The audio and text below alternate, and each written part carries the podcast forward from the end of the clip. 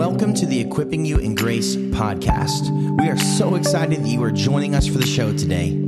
This podcast aims to explore a biblical life view in a conversational tone. Let's join our host and founder of Servants of Grace, Dave Jenkins, for today's episode. Thanks so much for listening.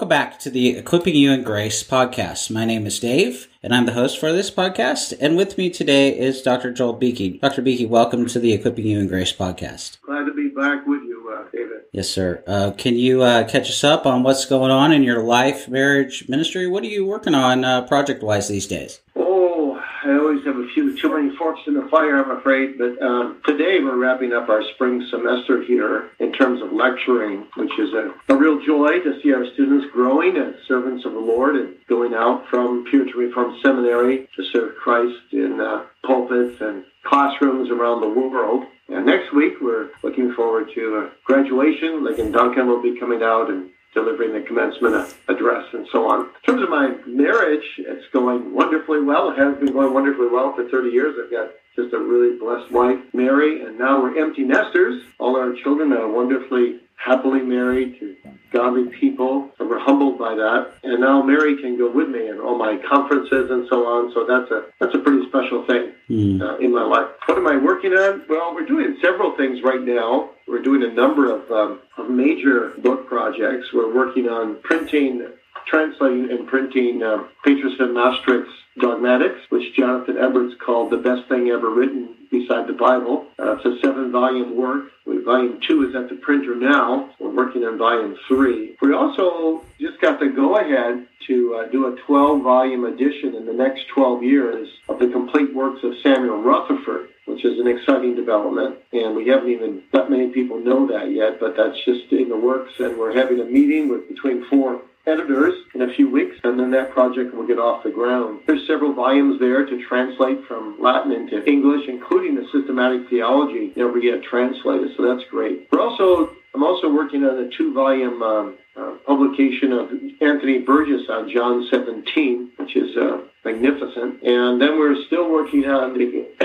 William Perkins complete works. We're working right now on volumes 8 and 9, and then 10 will be the last volume, and we're hoping to complete that all by um, one year from uh, May, so one year from right now. And we're also in negotiations right now with uh, some people who've been typing in the works of John Cotton. So that's, a, that, that's a big job. 10 volume set of Cotton, the New England Puritan. Wow, that's a lot. That's a lot that you're working on. Well, I got to tell you one more thing that's very exciting. Yes. I'm part of the Puritan documentary, which is a video project that will feature the stories and teachings of the great Puritan leaders, and it's combined with um, several other other, other 30, 34 other lectures, a two-hour video, 34 lectures, and an intro to the Puritans book by Michael Reeves and myself, and then a, a workbook on the lectures by Nick Thompson and myself. The whole package is selling for $100 pre-pub. That should come out uh, in June, so we're pretty well done with it all. It's just being produced now, so that's an exciting thing for people to introduce them to the to the Puritans. Oh, that's wonderful, sir. I look forward to that. Well, can you uh, please tell us a bit about your book with uh, Paul Smalley, uh, Reformed Systematic Theology, Revelation and God, uh, why you guys wrote it, and how is it being received so far? Right. Well, yes, this was a dream of mine, David. When I was a teenager already, that I felt called to to write a systematic theology someday. I, I was thinking pretty heavy things, I guess, and uh, I just felt like there was a real need for a systematics that would uh, really speak to the head, the heart, and the hands and feet, minister to the whole man in the old style, where you look at what the Bible says about a doctrine, and then you look at uh, what church history has come up with, and then you look at the experiential and practical applications of it.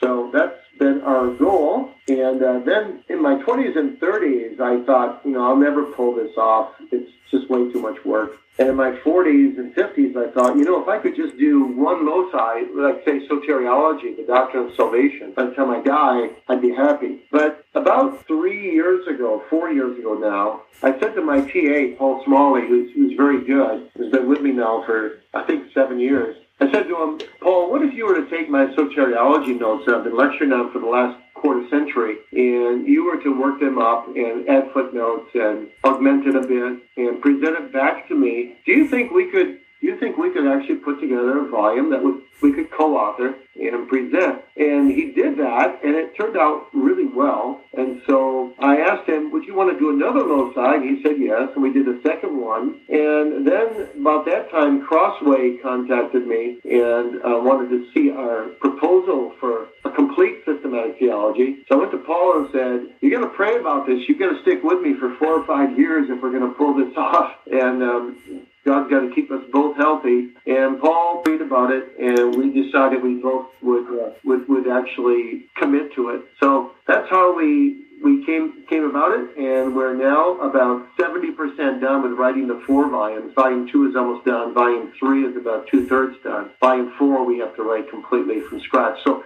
volume one is out. Volume two is scheduled to come out in October of next year, and then volume three, 15 months thereafter, and volume four probably 15 to 18 months after that one. Well, I, I love. our, yeah, our goal, our goal in publishing this is um, not just to serve seminaries, but also to serve elders and uh, educate lay people, and just to we want everyone to be able to read systematic theology, and by the time they finish each chapter, to be worshiping God rather than to say this is really this is really dry stuff. Yeah, I, I really enjoyed it. I thought it was really, it was really, really good. I've read a lot of systematic theology. I, I particularly loved how you quoted lots and lots of the reformers and Puritans, which you love, I know, to do, and um, it's just really very, very helpful. So thank you for your labors. Our pleasure. Why should good theology engage the head, heart, and hands? Well, as the old Puritans used to say, theology is unto living. Uh, we are to right right thinking produces right living. And so we want to minister to the whole man because we are a whole man. We're not just a disembodied soul. We're, we're we've got a soul we've got a, a mind we've got hands and feet. And so the goal of theology also in the bible is that Christian teaching is love that flows from a pure heart, a good conscience before God, and a sincere faith, which is what uh, Paul is saying to Timothy in 1 Timothy 1 5. And so our theology must align with the priority of God's commandments, which, of course, as our Lord has said, is to love God above all, to love our neighbor as ourselves. So we got to minister to the whole man. Yeah, that's really good. Well, I, I already mentioned that you that you cite a lot of the reformers and the Puritans in this book, which you do quite well. How can reading the reformers and the Puritans help develop our understanding of what the church has taught on the doctrine of God in Scripture? Well, at least uh, two they were avid students of church history themselves. Uh, if you read Calvin or, or, one of the Puritans, you'll see that they're constantly quoting Augustine, other church fathers, Chrysostom, as they explain and apply God's word. So to read the Puritans is to be reminded that we are part of a movement that started thousands of years ago and to walk in a path trodden by many faithful saints before us. But second, the very word reform means that these theologians sought to refine and restore the church's tradition by the word of God. So rather than making us slaves of the past, the reformers and Puritans led people into the future by making God's word the only divine rule of faith and obedience. So in this way, they, they strove to purify the church of false traditions and reinforce the true traditions. How do we how do we do that today? Well, we do that by faithful uh, exposition of the word, and we examine every tradition to see whether it's helpful, whether it's flowing out of the word, or whether it's just a man made tradition that really does the church no good. Not every tradition is, is a good thing, and not every tradition is a bad thing. Often traditions developed in Christian churches are more helpful than harmful, but we need to make sure that they're at least principially grounded in the Word of God. That's good. How important is it for Christians to have a, a biblical and a theologically informed understanding of the doctrine of God for their life and ministry? Well, it's critical. I mean, Christ Christ taught us himself a, a few things that are relevant to, to this to your question. First, he said in John 8, I believe, if you continue in my word, then you're my disciples, and you'll know the truth, and the truth shall shall make you free. And the word uh, translated "continue" there means to have a permanent and intimate relationship. It's much like a branch abiding in a vine that Jesus refers to um, seven chapters later. So this means that a, a, deep and lasting embrace of Christ's doctrine really is essential to mature Christian discipleship and to spiritual liberty. And then second, uh, Jesus said in John 17, verse 3, when he's praying to the Father, which, by the way, is the text that the Reformers preached on more than any other text in the Bible. This is life eternal, that they might know thee, the only true God, and Jesus Christ, whom thou hast sent. So, really, our eternal life, isn't that true? Uh, not just in heaven, but as we receive and experience spiritual life now, consists of knowing God the Father and knowing God the Son through God the Holy Spirit. So understanding the doctrine of God, you, you might say, is a matter of, of life and death. Are there particular concerns that you have about a lack of teaching on the doctrine of God today? Well, well, certainly. There's there's a tendency in most churches, I would say today, or should I say most church members, that they want to hear what they call practical sermons about different little practical areas of life. And, and those have a place, but really everything in life is generated from our view of God. So a Christian who doesn't want to know God better is not a true Christian. It's an oxymoron. If you love someone, you want to know them better. So theology proper, or what we, we're just calling for purpose of simplicity, the doctrine of God, is really the foundational staple of the whole of the Christian faith. How do we recover the doctrine of God in the church today? Well, good preaching, good preaching that really proclaims God as, as a triune and as the, the God who's one in all his attributes and proclaiming those attributes, as well as a good reading material that people read God-centered books good discussions, groups that maybe study the doctrine of God. There's some popular books now that come out in the doctrine of God that are that are very very good as well. Just see Matthew Barrett came out with a new one that's sitting on sitting on my desk here. Um, I think that we need to uh, stress that our relationship with others is actually dependent. Horizontal relationships of life are dependent on the vertical relationship we have with God. So all of life, all of eternity is at stake here. And so we need to be in the Word, in private study, Bible studies. You know, J.I. Packer's famous book, Knowing God, is studied by so many, done them a world of good. There's a lot of good material in that book as well. So what we've tried to do here is make the doctrine of God really accessible and readable, and yet there's many places, of course, where we confess to the reader, we're over our head here, and we cannot fully grasp God. But we do know this, that a true Christian needs to focus like a laser beam on, on, knowing God better through all the spiritual disciplines. Yes, and I think that'll help them to be able to face trials and suffering well. Yes, well, I just I just finished a booklet, right, editing the booklet by David McWilliams just uh, five minutes ago, which I'm sending to the printer right now, on how how does the sovereignty of God strengthen me in time of trouble, and that's a perfect example if you understand the sovereignty of God, can bring just a tremendous calm in the lives of believers, even when they're in deep trouble. Yeah. How important is it that for Christians to have a robust, biblical, and theologically informed understanding of the doctrine of Scripture for their life and ministry? Well, the Apostle Paul wrote to uh, the saints in Thessalonica that he constantly, constantly thanked God for them because he said, uh, I think it's in chapter 2, that when they received the Word of God, which, yeah, here it is. 1 Thessalonians 2.13. When you received the word of God, which ye heard of us, you received it not as the word of men, but as it is in truth the word of God, which effectually works also in you that believe. So Paul's saying it's crucial for sound conversion and healthy Christian living that we recognize that the Bible is not merely man's word about God, but God's word to man. And so if we doubt full inspiration of the Bible's words, then we, we're really inevitably leaning on our own understanding instead of trusting in the Lord with all our heart. So one of the great works of the Holy Spirit really is to convince and fully assure us with that internal witness in our souls that the Bible is the Word of God, mm-hmm. so that our, our faith will not rest in mere men, but as Paul says in 1 Corinthians 2, but rest in God. So I would say to you that the conviction of the inspiration and the inerrancy of the Holy Scripture communicates to us a hearty sense of its authority and its sufficiency so that it effectually works in us through faith. Hmm.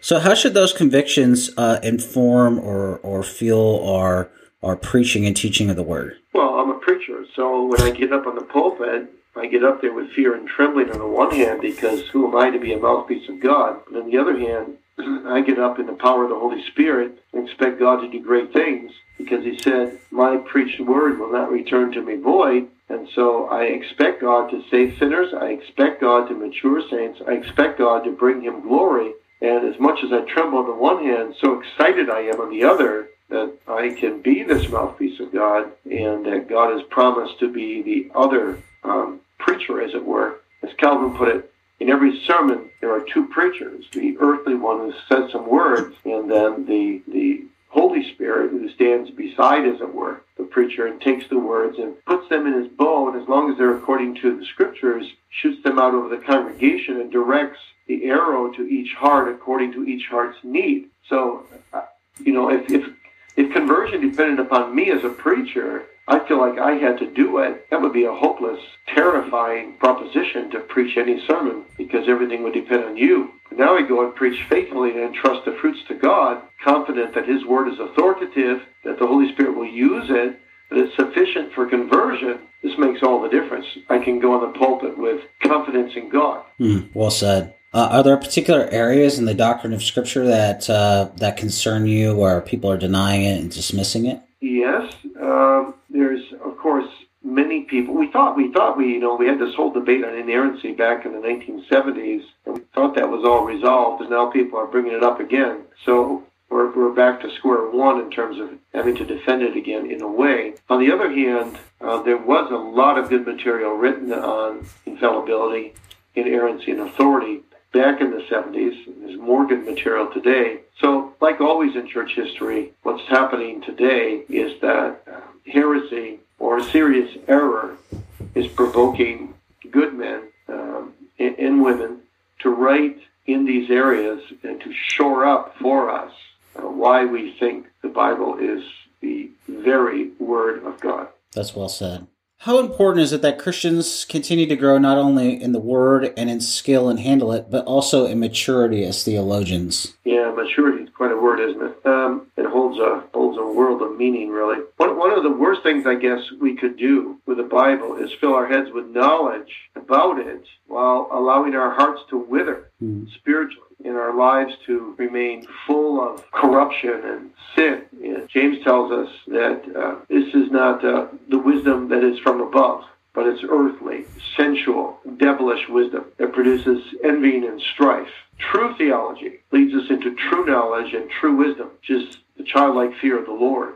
So if you want to be growing as a theologian, your growth in doctrine must produce a growth in holiness, godliness as well. So that's a process that never ends for theology or for a theologian. For, for the goal is likeness to Christ. We, in fact, every true Christian, therefore, in this way must become a, a theologian because he wants to be conformed to Christ. Mm, well said. Well, Dr. Beeke, as uh, we wrap up this conversation and listeners go ahead and pick up this volume, can you give us a few takeaways that you want them to take away as they pick up and read and enjoy this? Work that you've done? Yes, I, I, I certainly want. I, I, think one of the biggest takeaways I want as people read this book is to be amazed at how every doctrine of the Bible not only as much teach them about God and about themselves, but also can impact their, their hearts, their souls into a worshipful doxological frame where they where they're praising God and feel committed to go out and live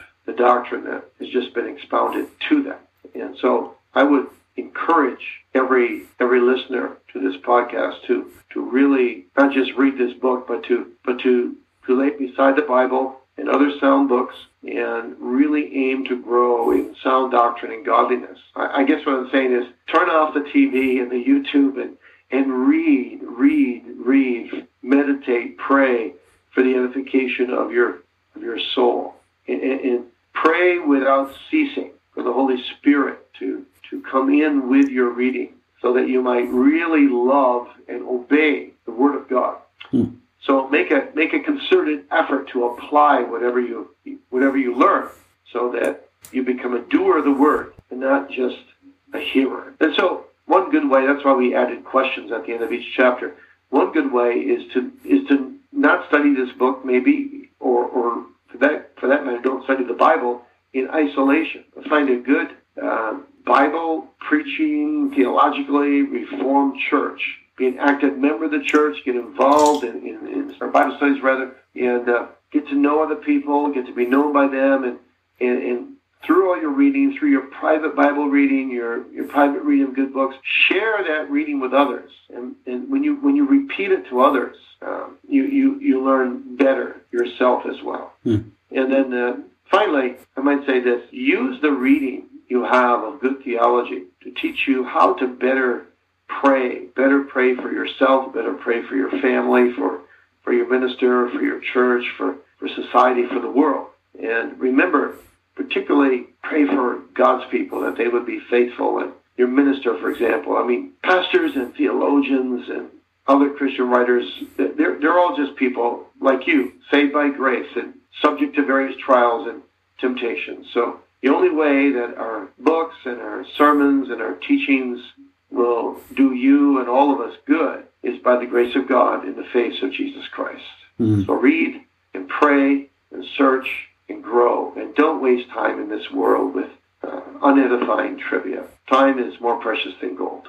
Hmm. Well said, sir. Well, Dr. Beeke, I, I just continue to, to be blessed by your ministry and, and thank you so much for, for making time for me today. And just pray Christ's richest blessings on you as you write and minister and speak all over the world. Thank you so much.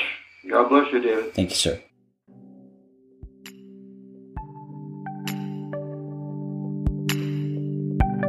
Thank you so much for listening.